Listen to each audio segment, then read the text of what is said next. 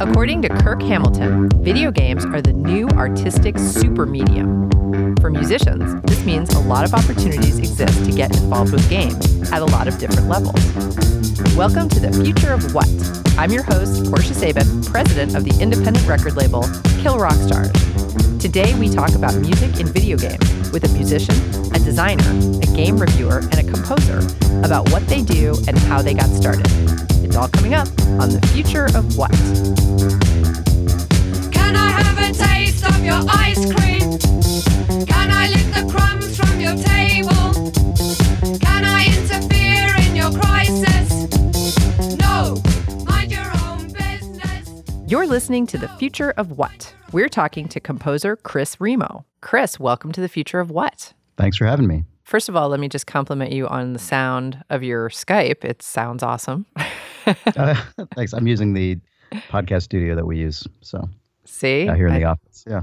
Yeah, Steve Gaynor was just telling us about how the track you contributed to the commentary on Gone Home sounded better than everybody else's, which is as it as it should be. You better, yeah, right? I, I guess it would job. be sort of embarrassing were, were that not to be the case, maybe. So, one of the reasons we're doing this episode about music and video games is so our listening audience, which is made up of, of a lot of young musicians and people who want to get into the music business, know that there are other options for musicians than just playing, you know, in a straight rock band. So, can you give us the background on how you sort of came to do this for a living? Yeah, sure. It's I mean, it's funny you you say that because I was a music major in college and my goal really was to just be in a rock band. That was that was just my sort of career plan.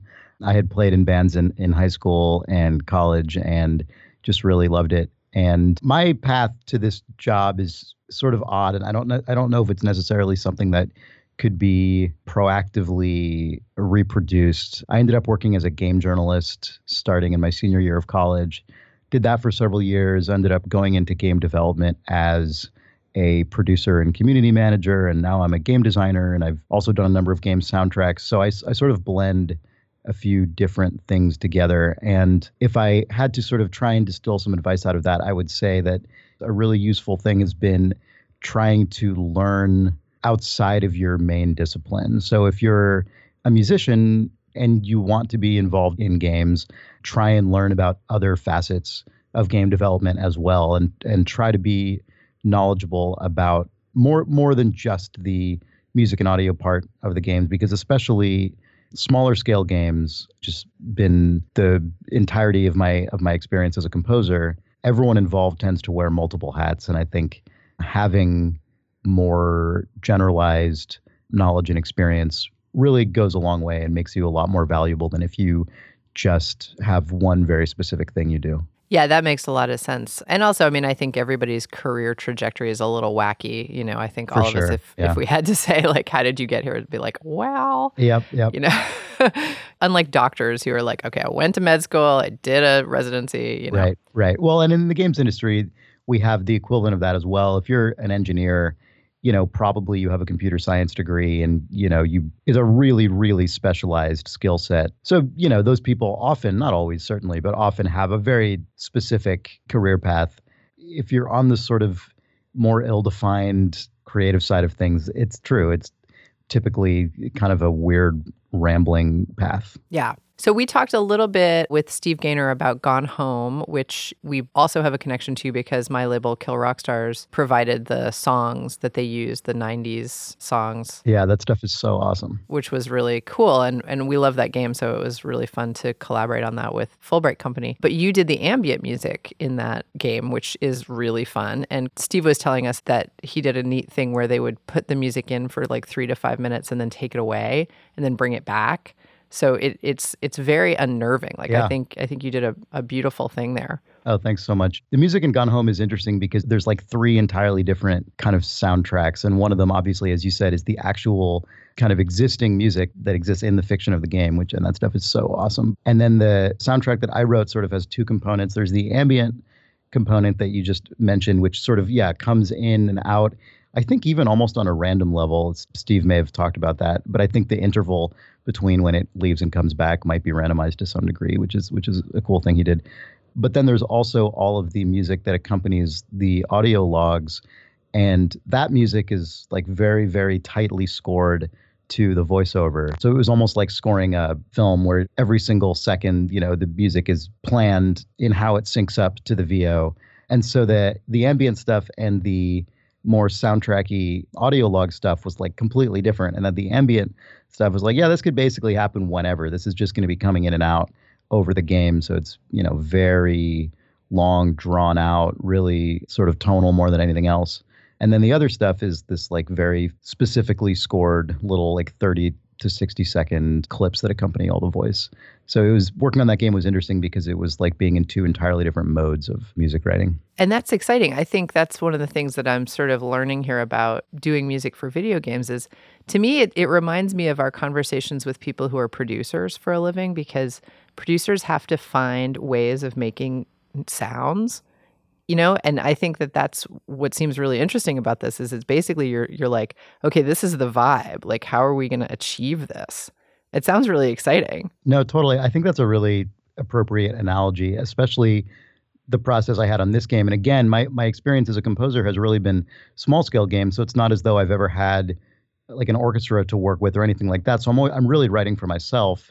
I'm really finding the sound in the studio uh, you know akin to a, a producer in that sense and on this game in particular, I had just moved back to San Francisco from Boston, where Steve and I had both worked at a studio called Irrational Games. And I didn't have a new full time job yet. And I didn't even have, I was like literally homeless for a year. So I was just floating around between like Craigslist couches. And I was going into this little tiny studio that a couple of us rented to do a podcast that we do.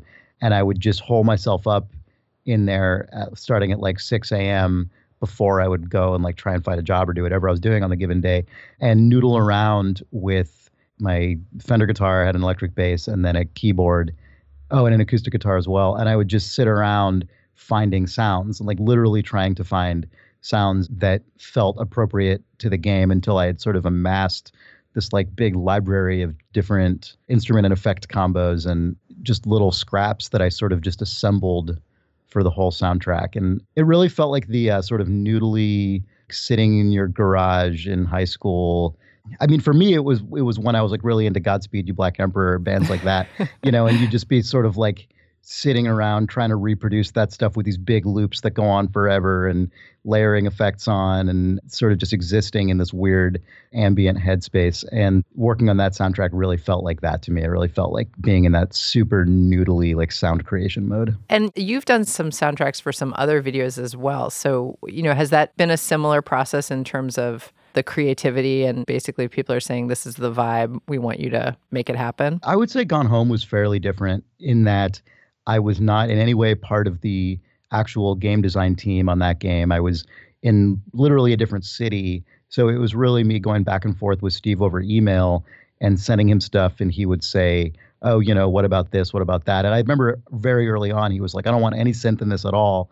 And I was like, okay, well, sure. And so I just started off not using any synth of any kind which you know totally fine. But obviously like if you've heard the soundtrack by the time the, the game shipped that was just not the case at all. And uh, you know i think that's really common for composers or musicians who have worked under direction that often the initial direction is just sort of more like an emotional intention than an actual literal description of what the person wants. Mm-hmm. so a lot it was really just like teasing things out and send, sending them to Steve and then sending a little bit of a different thing and then eventually you end up in a totally different place.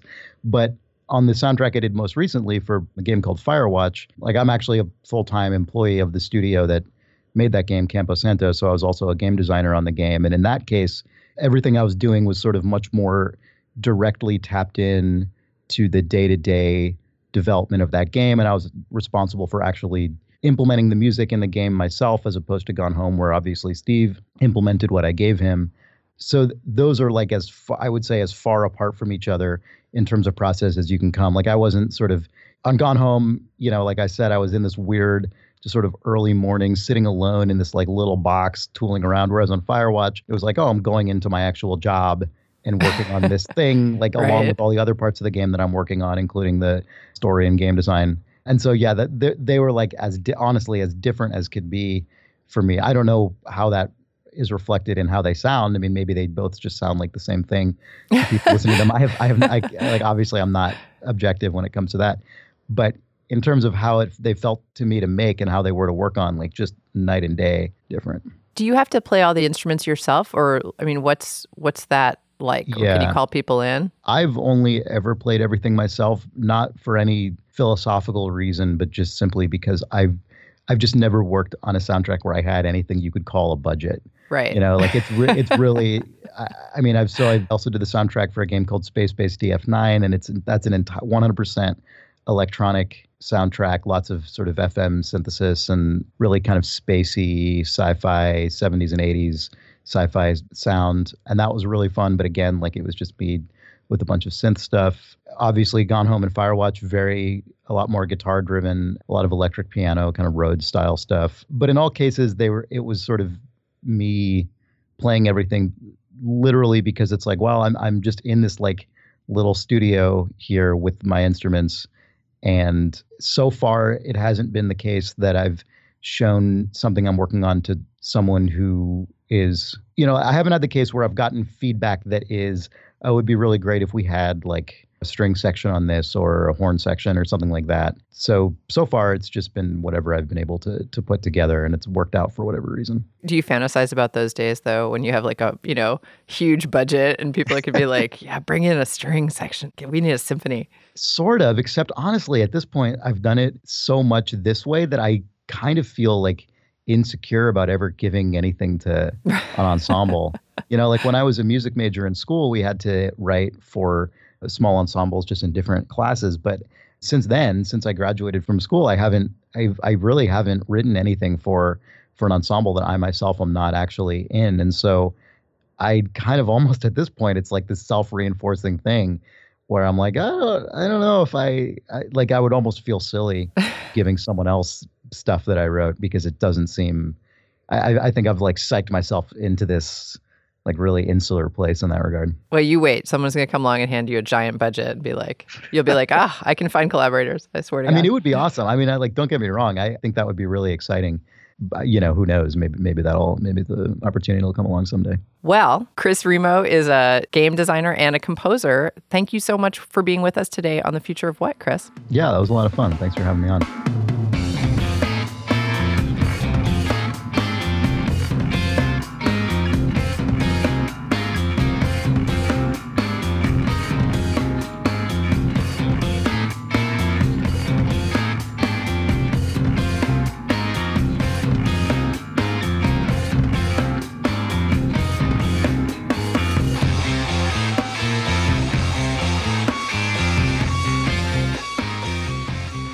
Was Super Mario Brothers 2 Underworld by The Advantage. If you're enjoying this program, please subscribe to our show on iTunes. To find out what's coming up next, follow us on Twitter at KRSFOW. You're listening to The Future of What? We're talking to Kirk Hamilton of Kotaku.com. Kirk, welcome to The Future of What? Hey, thanks for having me. I'm happy to be here. Me too. So this episode, we're talking about video game music, mm-hmm. basically. yes. And so you seem like an excellent person to talk to since you're quite an authority on video games. Yes, it is an area that I write about quite a bit. So, But you also have this interesting twist, which is that you actually are a musician and you have a degree in music. yes, I, I worked as a musician for a really long time before making the logical career transition to being a video game critic. Yes, obvious, very clear. Yes, yes. Why don't you tell us about that process? How did that happen? It was interesting. I, so I was living in San Francisco for a while out of school. I graduated around uh, in like 2001. I got a jazz degree from University of Miami. So I was a serious business. I'm going to be a professional saxophonist doing that life and teaching jazz and playing gigs and going to jam sessions. And it was cool. I did that for a while and then sort of discovered this blogosphere, they called it back in the day, maybe in 2008, 2009, of people who were writing really smart stuff about video games. And I'd always played video games. So I was really drawn to it and thought, oh, this is cool. I had, didn't know that game criticism like this even existed. So I kind of just got into it and started reading more of it. And then I kind of realized, you know, I mean, I've always been a writer, I've always liked writing. And I kind of thought I could probably do this. And so I was still teaching jazz at the time. And I just kind of started a blog. And then really quickly, actually, one thing led to another. And you know, I started getting freelance gigs to write for people, and I started just kind of realizing pretty early on, I think I can make this work and make a career out of this. And it just, I wound up getting the job offer at Kotaku not that long after that, and kind of just stuck with it ever since then. So I've been doing that for five years now, which is a Wow. interesting second career. to Yeah, have. definitely. But you've remained a musician. Yeah. You've released one album, and I know that it it says on your website you're working on Yeah. another one. Yeah, it's definitely it's been an interesting challenge. I have all this material out of school. I was a saxophone, you know, flute, clarinet player, and I would still, you know, that's probably the only thing I'm good enough for somebody to pay me to do. But um, I play guitar and sing and play a bunch of instruments and write sort of really elaborate music, and I have all this stuff that I really want to finish. But it's tough because it's a really demanding and creatively rewarding job, which is actually the more draining kind of job I've found because like I get to write every day and I'm I get to be as creative as I want to with my job, which is really cool and fun. But there are times where I'm trying to write lyrics in particular for songs and I just basically say, look, I wrote words all day. I don't know. It's hard to shift gears, I guess. Yeah, and that's interesting. I mean, I think this podcast in particular is about the music business. Mm-hmm. We have a large audience of sort of young musicians and mm-hmm. people coming sort of coming into the field. I think it's really good for people to hear that, just to hear that there's other options, you know. Yeah, It's interesting. I think it's very as I get older, obviously it gets easier and easier to sort of see the the broad trajectory of my career and the different ways that you can feel successful and I definitely feel successful. I feel really lucky to have the job I have and to get to do it at the level I'm doing it. But then there's always also that oh, but what if I could just be, you know, releasing this great album and touring and it's it's never enough, but that's just sort of like the blessing and the curse of being a creative professional, right? It's never enough. Right. I don't think it's ever enough for anybody. We could talk about that for a long time. Yeah. However, we are here to talk about video games. So, Yes. can you give us an overview since you're very up on it? So, what's what's the current trend in video game music? It's interesting. There are a lot of trends because video games are such a broad medium. There's so much there. I kind of I call them the new artistic super medium, which is a kind of a dumb term that I made up. Basically, when movies happened, they were the first art form to combine a lot of different things, right? Like editing and music and art like acting, performance, visual art and all these things kind of came under one umbrella for the first time. Like theater had kind of done the same thing, but now movies added editing to that. And so you had this whole like kind of new super medium that then became this really dominant form for a long time. I feel like video games are doing the same kind of thing because they've taken everything movies do and then added this extra element that is you can interact with them, like people actually play them.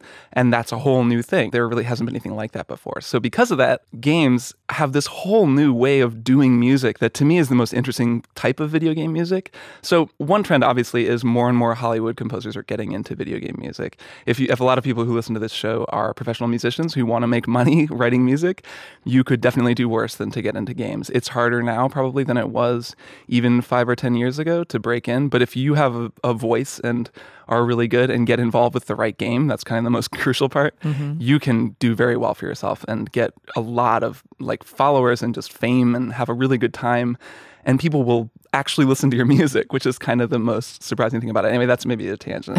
Um, No, that's good. Anyway, th- there are so many different things going on. So there are games that are just have cutscenes that are like movies that play in between the interactive parts, and people score those like they score movies. It's the same, you know, and a lot of the music sounds the same, and you'll hear the same influences and musical trends. But then there are games that actually are musical in some way. The way that you play them is musical, and that to me has always been the sort of more interesting, the more interesting trend, I guess. So for this episode, we spoke to Steve Gaynor Mm-hmm. from Fullbright. So we actually talked about Gone Home, which my company licensed a couple Mm-hmm. Oh, songs really? to that. Oh, okay, cool. So the song that Yeah. plays at the end of Gone Home. is no, that- it's actually the two songs from the 90s. Oh, oh, that play that on play the yes, yes, yes, it, right, right? right, yes, It was actually like pre-release, Right, 'cause music it was Chris's song that plays at the end. right? And then The- it's yeah, the Chris's original song. one, right. And we talked to Chris, but we we also talked to Spencer Seim from the Advantage, and Oh, the cool. Advantage is a band that made a lot of noise to some extent in the Mm-hmm. mid 2000s by covering Nintendo Oh yeah, music, and there was like a little wave of that. oh yeah, that's At the still time, a there were thing. I mean, several yeah, bands that did that. the that. chiptune bands. Yeah, exactly. And I'm interested in that because it's like it seems like in the early days of video games. I mean, I remember I used to play like Adventure and just these really basic Mm-hmm, games, and the music's all very sort of jaunty and la la la la la. And Yep. Is that still done? Are there still games where the music oh, is yeah. just totally? Oh, man. There's a guy named Jake Kaufman, a composer. He goes by virt. There was a game that came out a year ago called Shovel Knight, And the soundtrack to that game, you got to check it out. It's so good. I think he made the entire thing using NES sounds, Yeah. which is a common thing. There's a really cool band called Anamanaguchi that you might have heard of. That Yeah. they also they use an, an NES live on stage, which is definitely a in thing to do. Chipzel, this really cool DJ, she uses a Game Boy on stage. Yeah, those sounds are still, you know, they're kind of timeless and they've become something that I think a lot of people associate with their childhood. Totally. And then that type of tune, right? Like those old games, like the old NES games, Zelda, Mario, or Adventure, mm-hmm. they were so simple and the memory restrictions were so severe that there really wasn't room for a lot except for a melody that mm-hmm. kind of just then repeated over and over and over again. So you kind of got this same effect of a really hooky pop tune repeating over and over again and getting stuck in your head, only it's the Mario Brothers theme. Mm-hmm. Which then actually, if you go and look at the original Mario Brothers theme, you know, ba ba ba ba ba ba da, ba ba ba ba, it's actually really advanced and kind of wild. But there are so many people who can just sing that really mm-hmm. advanced, weird, like Afro-Cuban groove, what, like that Koji Kondo composed Yeah. so many years ago. So that kind of music is definitely like will always be around, I think, just because we no longer have the technological restrictions anymore. Obviously, they can get a whole symphony orchestra to record video game music, but that period of time was so powerful, partly because of the restrictions that composers had to work with. Because I'm thinking about even stuff that was wildly popular, like Angry Birds. Like the soundtrack for Angry Birds is also Mm-hmm. Really really. Mm-hmm. iconic and really good. Like when you hear it, you totally know Yep. exactly what That you're. it's kind of that like klezmery, like clarinet thing. Yeah, it was really cool. I think it was the London Philharmonic did this collection of arrangements of video game music, and they did the Angry Birds theme. And I think it was the first time I actually sort of realized that the Angry Birds theme music was really, really good, Yeah. and listened to it. It's interesting. Part of the reason that some of those games have really iconic soundtracks, I have this is one of my pet theories, is that for a long time games didn't have any spoken audio. Mm-hmm. So there was no voiceover. So if you played a Japanese role-playing game like Final Fantasy back in the 90s, Final Fantasy 7 or Final Fantasy 6, these games people really have these emotional connections to them even though the games there's no talking. The it's usually translated from Japanese. Sometimes the translation isn't even that good. And so it's this kind of childish dialogue happening and then these really beautiful melodies in the background and the melodies are so strong and occupy the melodic space. Like they're not pads, they're not chords, they're not designed to sort of get out of the way of spoken dialogue. They kind of are the dialog You hear this mm-hmm. really soaring melody and you just read along. And it gives you a really, really different thing than when now in a modern game you've got, you know, famous actors who are all mocapped talking. And in the background, the music is just sort of not as present because it can't be. You can't have, you know, it's a film scoring thing. Like you can't have a super present melody while people are trying to talk over it or it'll just be too much information. Right. But at the same time, because it is like film, music is now being used to heighten emotion and give cues to Oh, the yeah. player about what you're supposed to feel in this moment or what is supposed to be happening, you know? Yeah, which can be really effective, you know, and can be used in a lot of different ways. There's a game called Undertale that came out on PC last year that is this really interesting one man game. It's sort of a throwback to a game called Earthbound and this kind of NES era games. And it did some really amazing stuff with it. was another one with no speaking, but it did some amazing things with calling back the themes that were introduced in the beginning. This is something that Japanese games do a lot where there's this heroic theme, but then later there's a really kind of sad emotional scene and the heroic theme plays on a music box in, or in a mm-hmm. minor key or something. And it's kind of this, but it's always effective. It always works Yeah. every time they do it. And in Undertale, it's very, very effective. That sort of thing can be very effective. I used to play a game years ago. I played a game called Clock Tower. Do you remember that game? Is that the one with the killer who's hunting you down? The Yeah. guy with the scissors? You're a little girl and you have no weapons and Yeah. you can't do anything except hide. Super scary. It was the scariest game I ever played because you can't do anything. You Right. can't defend yourself. So that actually, that type of horror game became popular again. And this game called Amnesia, The Dark Descent, sort of brought it back. And now there are a lot of games like that where you don't have even like the crappy gun that you get in Silent Hill or something. Like, Right. you just have no weapons Nothing. and you just have Yeah. to hide and you're kind Yeah. of, yeah. And in that game, the danger point is that if she gets too scared, she'll run out and get killed Mm-hmm. Right, right, right. from her hiding place. So you have to like manage her panic. and they help you do it with the music because the music cue comes in when the killer is getting close. Nice. So you're like, okay, now I gotta find Oh, a I like know how it is. Yeah, that kind of thing can be helpful. I like actually in horror games that's helpful, right? When you get the setup, you can always tell it's coming. Right. Or just like in a horror movie. Yeah. But then sometimes they fake you out and you think, you know, you hear the low strings and you think something's coming and then it doesn't. There's something that I've always found, and like a lot of those cinematic techniques translate over to video games. But there's this other layer that I'm seeing more and more people talk about that sort of is related to the fact that the thing I was talking about, I guess, a, a minute ago about how you play video games and games themselves are rhythmic musical creations. A lot of my favorite games have a feel to them that is like a physical thing that feels similar to playing drums is the closest thing just because your fingers are kind of bouncing around on this controller and if the game is tuned really well you have this really incredible push and pull with the systems of the game and it's not directly musical. I mean sometimes it is if you're playing a you know an actual rhythmic game like you know Rez or thumper or, or rock band or something like is actually you're lining up notes then it is. But a lot of times it's not you're just shooting aliens or something but you're doing it in a way that has this kind of punchy rhythm to it. And it's something that i think whether it's explicit or not a lot of game designers themselves people who make the games are musicians and understand the musical aspects of what they're making, even though it's not the music that's playing when you're doing that scene. I've always thought that's kind of cool. That's interesting. I feel like it's also cinematic and musical in that video games that I have played seem to have arcs. Like, you know, it gets either like super violent or super active mm-hmm. and then it mellows out for a mm-hmm. while and it sort of gives the player this this full range of experiences. Yeah, if they're done well. It's funny too because it can be very similar to a badly produced album or a badly mixed album. There are different kinds of noise, right? And in video games, one of the types of noise is the gameplay itself. And if the game is just at 11 the entire time and doesn't have any peaks or valleys, you wind up feeling exhausted by it just like if you or even mastering right if you listen to an album that's been just juiced until it's so loud Right. and like you just kind of can't listen to it even though it's not actually loud music and it because it, it exhausts you uh, games can definitely do the same thing and have the same considerations i guess that you have to take into account Yeah. So, any other trends that you can think of that are new? I mean, I know that there are also people, I mean, there's obviously Hollywood composers who are writing and scoring these games as though they were movies. Mm-hmm. But I think there's also, I mean, wasn't there some famous thing where Paul McCartney was writing Oh a song God, yeah, for, for Destiny. Destiny? that was man that whole thing was super funny that was such an odd partly personal thing i think that the composer marty o'donnell really just likes paul mccartney and they wanted to work together on something and then he wrote this song that all respect to Paul McCartney, it's not a good song, and um, was really corny. And wow, oh man, there's a music video for it where this hologram Paul McCartney is singing about hope for the future to Destiny characters. And like, I love Destiny; it's one of my favorite games ever. But that song was just not not good. And there are a few interesting trends. I think there's a, a move toward licensed music in games that's been sort of interesting. I think partly what you were talking about with Gone Home, I'm seeing that in more indie games licensed soundtracks can be really powerful for games. Like Grand Theft Auto is best known as as having amazing music, even though the original score for that game is fine and gets the job done. But the real thing you remember is when you drive over the horizon and some amazing song is on the radio because they're people who pick the music are just amazing at it. And I feel like I see more indie games doing that, even if it's just during the closing credits, a really cool song comes on that you've never heard. Recently, uh, Telltale game, Tales from the Borderlands, they had this song by a band called First Aid Kit, I think. They're like a Swedish folk duo, and I'd never heard them before. And this killer song comes on during the credits, and I wound up going and buying their album. And I think a whole lot of people discovered them that Wow. way.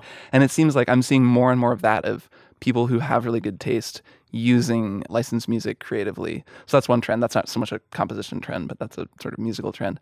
And then the other one is I think I'm seeing more musicians make games. I'm seeing more like it's easier and easier to make video games now and i'm seeing more people sit down with game maker or you know rpg maker whatever one of those sort of easy to get tools and then they make a game and then they compose the music as well and so undertale that guy's a really great composer the guy who made that game toby fox brilliant composer who's done music to a lot of other games and then made his own game with music or there's a few other people that i can't think of off the top of my head but i so i'm seeing that more as well actually is a lot of young composers they don't just make the music for games, they also make them. And then when they do make music for games, they're able to be more kind of actively involved in the creative process. And it isn't just like, okay, here's kind of what it looks like.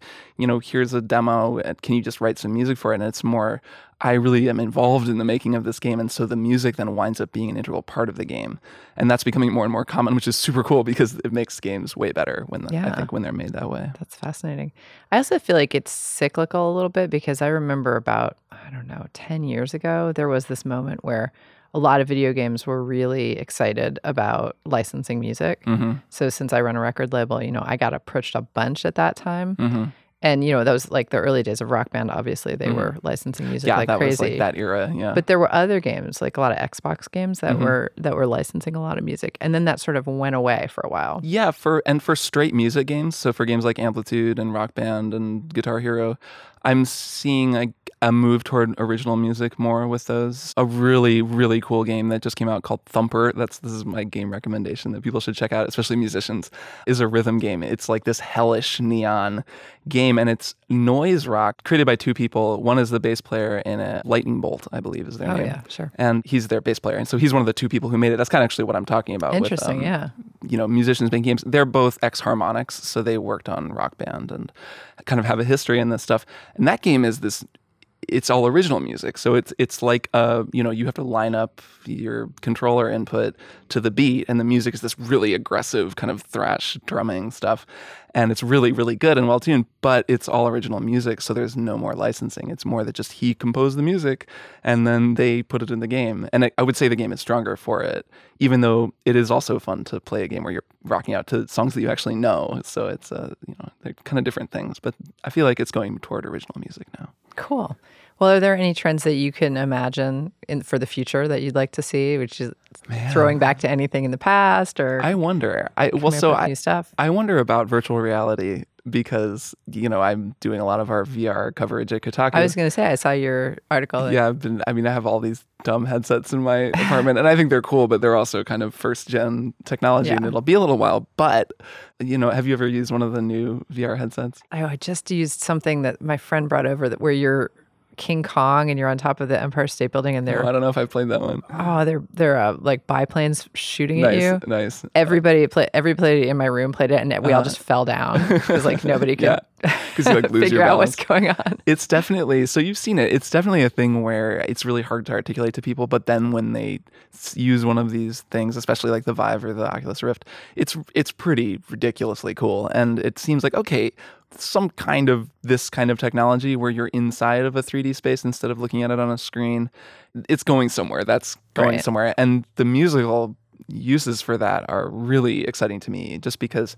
there are already some pretty cool music games where you have to, you know, use your whole body and they're standardizing all of that stuff. But at some point, there will be like all kinds of cool stuff that'll let you kind of be inside of music or even just stand inside of an orchestra and, you know, conduct it or whatever. Like there are so many easy, cool things they could do with it.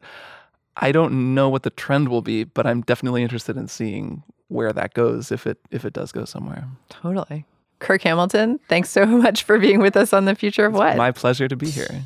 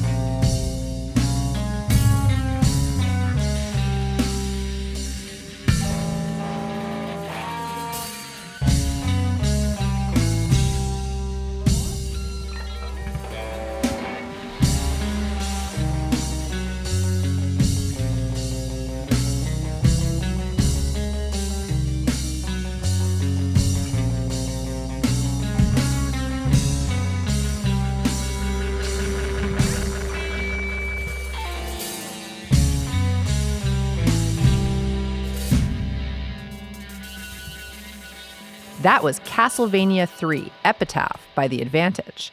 You're listening to The Future of What? We're talking to Steve Gaynor of the Fullbright Company. Steve, welcome to The Future of What? Hey, thank you for having me. Good So to be here. I know. I like to have people in the studio so I can look at them. Yeah, I, I walked over from our office, real convenient. Yeah, Woohoo! Yeah, because we work in the same office. yeah, like right, right near each other. yeah, so funny. so anyway, Fullbright Company is a video game designing company. yeah, yeah. Tell us what you guys are up to right now. Yeah, we're a small independent game studio here in Portland. We're currently working on a game called Tacoma, which is a story game that takes place on a space station. And then the reason I first met you is because our last game before this was called Gone Home, and it's a game about exploring a family's house in the 90s. And to get that time period across, you really need some good, recognizable 90s music. so, you know, our games are really about letting the player explore a place that contains a story and has a sense of its own kind of identity, and for you to discover that as you play. Cool. So you guys licensed some music from Kill Rock Stars for that, Yeah. which was really cool. And so then people that music plays in the video game. Yeah.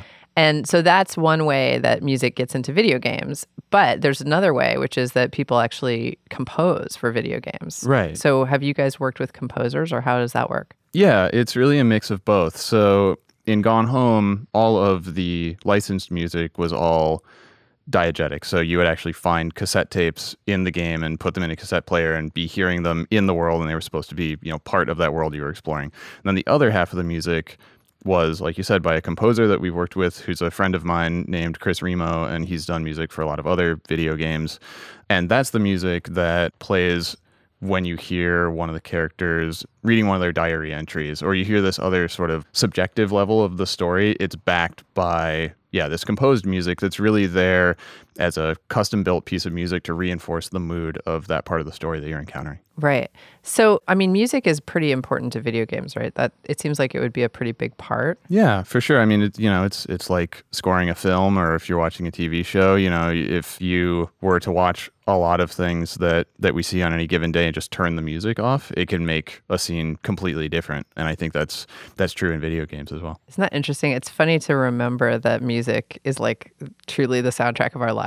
Yeah, yeah, and and the soundtrack of any of the kind of media we make, if we're if we're kind of in that business. I mean, I've certainly seen like I, I took some film classes in college. I remember in college there was some comparison pieces of like here's a famous movie scene, and then just remove whatever the Jaws theme from it or the Psycho theme from the shower scene or something. And it's like obviously what's on screen visually and and with the sound effects and everything has a big impact. But when you take away that other layer of music is really capable of expressing tone and emotion in ways that are really intuitive to us without being obvious until you take it away, which is really fascinating. Absolutely. Yeah. Listening to anything with the sound off always is a little strange. yeah, and the interesting thing is in in a movie when you buy, you know, when you watch it on Netflix or buy a DVD or Blu-ray or whatever, generally it's one experience, right? You see it, you hear it, it's what was intended to be on screen. But in games, since it's a piece of software, there's tons of options and you can turn off voice and you can turn off music and you change the volumes of sound effects and stuff. And I think it just kind of comes out of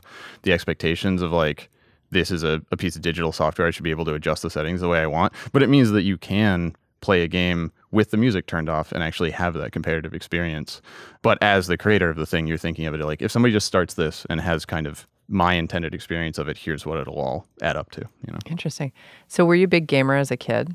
Yeah, yeah. I grew up playing games, and I've been in the games industry for over ten years now. So yeah, yeah, big part of my life. What did you like?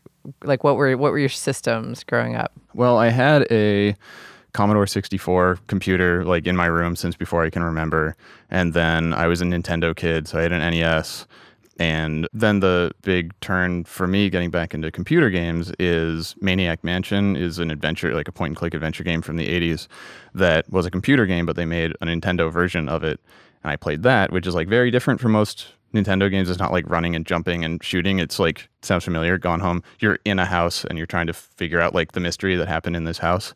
And my next door neighbor was like, if you like that game, my dad has a bunch more like that on his computer. And so I kind of got back into computer games and like LucasArts adventures like Monkey Island and stuff like that at that oh, time. Oh yeah, because I I used to play Indiana Jones and the Secret of Atlantis Yeah. or something, Yep. which was exactly like that. It was like a searching and Yeah. finding game. I really liked that. That's one of those classic era early 90s LucasArts games. Yeah. And so I was really lucky to, as I was growing up, be exposed to Nintendo and PlayStation and computer games and kind of have, I think, a pretty broad exposure to a lot of different kinds of games as I was growing up. yeah. We also spoke for this program to Spencer Seim from The Advantage. Oh, yeah. You know that band? yeah, yeah. Yeah. Cool. So that's, I mean, it's just funny to think that music plays such a big role that there were whole bands came out of that that actually just played Nintendo songs. Right. and- Yeah. I mean, I think it's it's one of those things that's interesting as the media that was made kind of lives for longer and the people who experienced it when they were younger get older there's that process of kind of being like well we played this when we were kids but actually the composition of this game's soundtrack was really amazing like it was a fantastic piece of music and being able to highlight that and dig that out and kind of put that into its own forum i think is really cool Does that put pressure on game designers though for like, God, we got to make like music that's going to really stand the test of time for 30 years from now? People are going to hear the soundtrack and be like, oh, that reminds me of that awesome game. I mean, I I hope so. I mean, I think that you know, I'm sure it depends on what you're you're working on, but I think that you know, the highest praise you can kind of receive as someone who creates music or anything that you know, any kind of media that people might encounter is like, yeah, if people still care about this 20 30 years from now you know if if you're a musician and your album is being reissued you know 30 years later then that like that means that it really resonated with people. And so i you know i think that that's how you look at making a game. And i'm sure you know composing the music for any part of a thing that you make i think that if at its best you're like i hope that people will still think this is worth you know caring about further down the line Now, I remember playing Gone Home, and I can't remember exactly, but I have this sense that the music, just as you walked around, was like a little creepy, so that you felt a little unnerved. the whole game The whole is time? a little bit creepy uh, which is I thought really great because I was thinking, you know, if, if I were to turn the sound off and just walk around in this house, it wouldn't seem scary at all. Yeah, you know, I sound design and environment design and everything all really adds up to that. You know, Gone Home, we really kind of stack the deck because you're literally in an abandoned mansion on a dark and stormy night. Like, you know, Yeah. we're, we're setting you up to not be super comfortable. and then, you know, we play some like randomized like creaking sounds and stuff. And there's a, yeah, there's a rainstorm going out, going on outside and occasionally there's a thunder strike and everything. But yeah, then we also have this ambient music that's sort of hanging out with you during that that general exploration process. And a couple things that I thought were important about that are a it's not playing constantly. So the ambient track is I think maybe like 3 to 5 minutes long and it plays and then there's a randomized amount of time between I think like yeah, another 3 and 5 minutes before it'll start playing again. So there's kind of this rhythm of sometimes you are exploring and it's just you and the rain and, and your own footsteps and then this music kind of drifts in and then drifts back out. And then the other side of it is halfway through the game the ambient track switches without us like announcing it but our composer chris remo who yeah is a fantastic musician worked with me really directly on the music that was used for each of the audio diaries but then he gave us one ambient track that would you know was what we used and i was like i think we need to have a change so it's not too constant over the entire playtime. And so in the back half, I was like, we need a different ambient track, but very small team. He was just kind of helping us out. It was like, you know, we, we made this game in our basement of our house in Northeast Portland. And so I just went into Audacity and reversed the direction of the first ambient track, just played it backwards and, and used that for, because it's like a very kind of like, almost like drony, like Twin Peaks kind of synth, you know, background. And so it mm-hmm. didn't sound like if you played a guitar track Right. backwards. It just, but it adds another layer to that sort of slight feeling of unease where there's just something that's in reverse subconsciously, you know, and it, I think it puts you into a different expectation space, you know? Yeah. I find that so interesting. I mean, that game was so fun for me. I know I played it straight through. I didn't stop. Cool. Is that no? I would assume that most people play games like that. Yeah, I mean, Gone Home through. is only two or three hours long, probably depending on well, a how much detail you're looking to get into, and b it, it uses like first person shooter controls, and so I know that there's it's cool to know that there's a lot of people who haven't played like a first person game like that before, and Gone Home is one of their first games where they're like, oh, you move and look and it's you know there, there's this whole learning curve for that. So also yeah just depending on how good you are at like navigating the space. But you know an average playtime is yeah probably a few hours long. And that was really our focus in building the story was to say we want something that works as a unit. You know it works as something where you start and you can really dig all the way into it and then feel you know, a sense of resolution when when it's all wrapped up as a piece. And I think that, you know, plenty of people also probably played over like a couple of nights or something, you know, like I'll play for an hour, okay, I'm gonna put this down, they come back to it. But unlike a lot of games where it is sort of like, okay, I'm playing this thing for weeks, you know, this is like dozens of hours long. We really wanted to to make something that felt very self-contained. And yeah, I think that's probably reinforced if you do kind of play it in a pretty short time period going through the whole thing. So your new game, Tacoma, is it similar or did you guys go in a different direction with this one? Well, it is a further exploration kind of built on what we did with Gone Home. So it is a first person game. It is about exploring and finding the story in this setting. But we knew we didn't want to say, like, you know, it's a different place with different story stuff in it, but you do all the same stuff. But we wanted to see how we could find another angle on that that was something that we hadn't seen before, but that was something that we felt like we could actually do. It took us a while to get there. So one of the advantages of the game taking place in like a nearish future setting. So Tacoma takes place like 75 years from now. And it takes place on this space station where what we're positing is that the crew uses like augmented reality technology throughout their duties and everything. So it's like they see digital information kind of overlaid on the real world. And what we're using that for is to say that the station itself is constantly monitoring the crew and it's recorded moments that happened in their lives before you arrived. And you can replay those and they're basically 3D recordings of stuff that happened in the room that you're in but before you got there.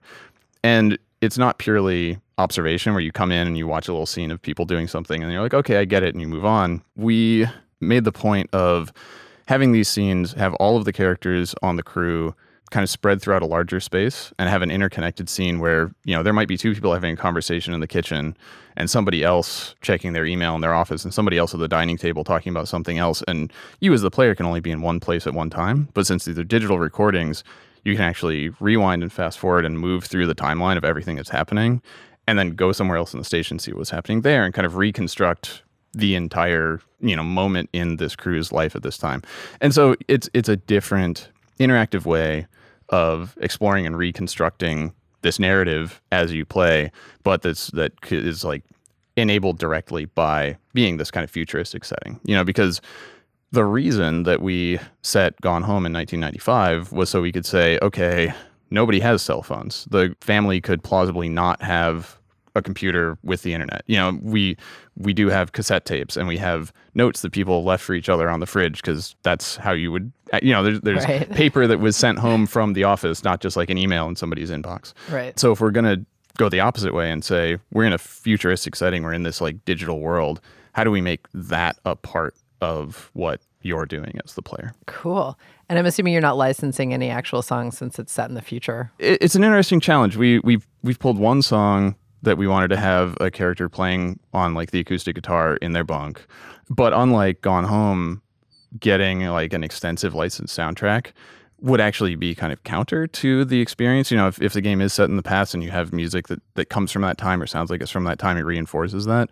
Whereas if you're in the future and you have a bunch of licensed music, it's kind of like it's weird how these people are all into this 20th century Right. classic music all the time. So for us, it was like we want to have like one kind of reach into the past, and we are using some like classical music for some kind of ambient music in the station itself, but it kind of makes you feel less like you're in the future if there's a bunch of familiar music, I think, in the scenes. Definitely. So did you use Chris again to do the music in this game, the ambient music? Right now, we're working with Patrick Balthrop, who is a sound designer that has his own studio up in Seattle. He and I worked together in Boston on Bioshock Infinite, and he's doing our sound design.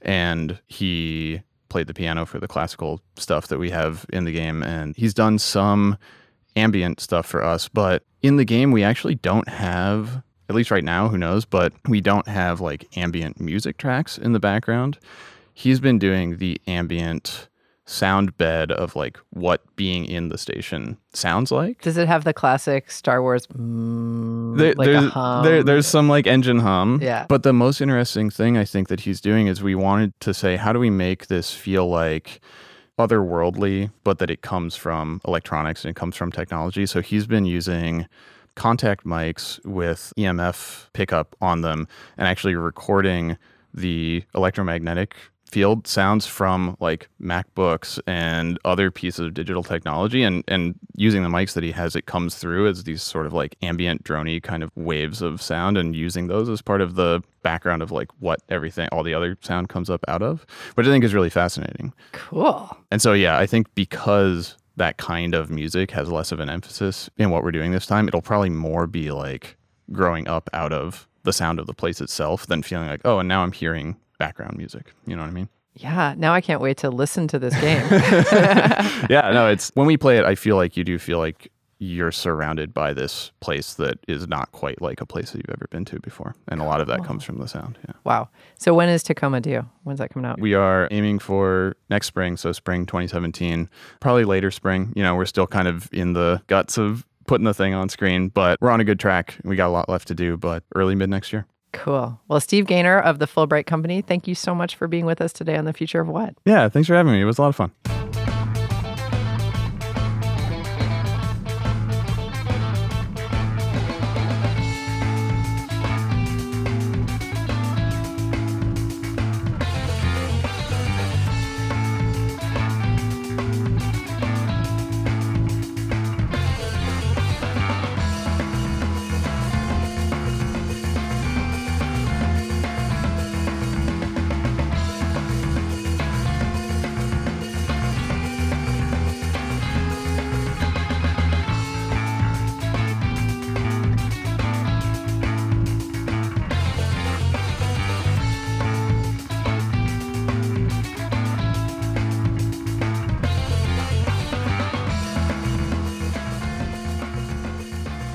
That was Blaster Master Stage 2 by The Advantage. You're listening to The Future of What. If you're enjoying this program, like us on Facebook and become a subscriber on iTunes. You're listening to The Future of What. We're talking to musician Spencer Seim. Spencer, thanks for being with us. Thank you for having me. So, I wanted to talk to you today because we are talking about video game music, the music that's played in video games, and then your band, The Advantage, is an amazing example of bands that actually played music from video games, which is kind of like a weird meta take on the whole thing. Yes, it is. So, how did you decide to start doing this? I had always really wanted to do it. I guess maybe at the time that I was really wanting to do it, I didn't feel I was proficient enough. I also didn't have any real training on guitar. I was self-taught, so all complicated stuff. All has to do with you know scales and things that you learn in theory and all that stuff. And so I guess I'd always really wanted to do it, but never really knew exactly how to. And then junior year of high school, I met these two kids that were a year or two younger than me that were already starting to learn some of the songs on their own on guitar and bass. Wow. And I was just learning how to play drums. And I figured the drum stuff is a lot easier to pick up and go with than the guitar stuff. So maybe let them do the guitar stuff and I can play drums. So I asked them if I could start playing with them and they said okay. I think it's so interesting because I grew up with video games too, and it's like very ubiquitous for a certain age group and demographic that you just spend a ton of your free time playing video games. hmm But the idea of playing the music from the video games is funny to me because, you know, some of that music is really complicated. Like some of it is really like doot doot doot doot, but a lot of it is is kind of crazy. And and you know, the music that you guys played in, in the advantage is tough. It's not straightforward. I know. I definitely have the easiest job in the group for sure. Yeah, some of that stuff is crazy because they were trying to, you know, on very ancient equipment with only four channels to work with. They're really trying to do stuff that sounded like current music, you know, like crazy metal solos and all these, you know, crazy effects. And they didn't really have all the technology at their disposal to make a sine wave or a square wave or triangle wave sound like, you know, the shredding guitar stuff that they wanted to. So they would employ these various techniques that worked, but then trying to do them on guitar where you're you're kind of creating delay by one guitar playing like a 64th of a second behind the other guitar is you know that stuff seemed like that was the hardest for those guys to get right. But then, you know, they practiced hard enough and got it together. So like I said, I had the easiest job. Yeah. It's interesting because it wasn't just you guys. I mean, there's sort of this little genre rose up that got called Nintendocore Mhm. with other bands as well as you guys doing the same thing. And it was this was sort of the early 2000s. and it kind of took off for a little while there. It was like a movement. Yeah, well, it- because at the time we weren't really aware of any other bands, and then by the time we got another guitarist, you know, and kind of had the full lineup: two guitars, bass, and drums. You know, the full lineup to actually be able to reproduce this stuff. And more searches and all around, and we found one other band. This was in 1998 when we started, Mm, yeah. and the other band was the Minibosses. So we're like, oh, whoa, crazy! There's another band, and we listened to them. We're like, oh, cool. Well, they're kind of doing a different take on it, where they're kind of doing it more in like a metal way. And I was like, that worked for us because kids, you know, probably didn't have money for all the crazy effects and everything. Plus, we kind of liked the idea of trying to reproduce it in the most accurate way possible, as far as it, you know, the the way that it sounded coming off the machine. So, for the most part, it was just clean guitars, maybe sometimes a little bit dirty, but no real effects as far as like chorus or reverbs or delays or anything like that. So it was cool. We were both kind of doing our own thing. And then, yeah, like you said, if other bands started doing it and, you know, it became a movement. Yeah. I guess that's kind of when we were starting to almost kind of transition out of it or, you know, get, get involved with our more serious projects that we wrote, you know, original music in on the side, I guess. Right. And one of those bands for you was the band Hella. Yes. Yeah. Great band. So, what was interesting to me is that some of the bands that sort of formed that Nintendocore scene added vocals, but you guys never did. You stayed with the clean, just instrumental only sound. And I think that was one of the things that was also really interesting because for any band, choosing to be instrumental is always a really interesting choice. Well, I guess I never had a choice of any of that stuff because we were always originally so dedicated just making it to literally note for note exactly what it is on the game. Hmm. Didn't really make sense to do that for us at least. Now there's been folks in the past, like our good friend Graham a few years ago took a lot of the old Advantage recordings and actually fully recorded vocals on them. just kind of for fun and it and it turned out cool and it sounds it does sound cool like that, but it's you know it's not really what we were trying to uh, do the lineup that we had going on. Right, absolutely. And now there is a little bit of a resurgence of interest in this, and you guys have been playing again, right? We've been playing around with the idea of playing again. Maybe that was wishful thinking on my part. yeah, haven't actually. I mean, at this point, everybody lives in different cities, and you know would totally be down to play and do some touring and things. But obviously, we can't really get together and relearn all this stuff for like a show or two. So if if we were able to get a tour together and maybe make a new EP and whatever, and kind of do it as a package deal, I think we would definitely be into that. Awesome. Well, I certainly hope it happens because I want to see it. Yeah, me too. It's been a while. totally. Spencer Seim is the musician, and thanks so much, Spencer, for being on the Future of What. Thanks, Portia. Thanks for having me. And that's our show. The music we played today was used by permission. You heard The Advantage, and of course, our theme song, Mind Your Own Business by the Delta 5. Subscribe to our podcast on iTunes. For more info on our shows, check out our website at killrockstars.com slash the future of what. Our program was engineered by Brent Asbury at Beta Petrol and is produced by Will Watts and Anna McLean. I'm Portia Sabin, president of Kill Rock Stars. See you next week.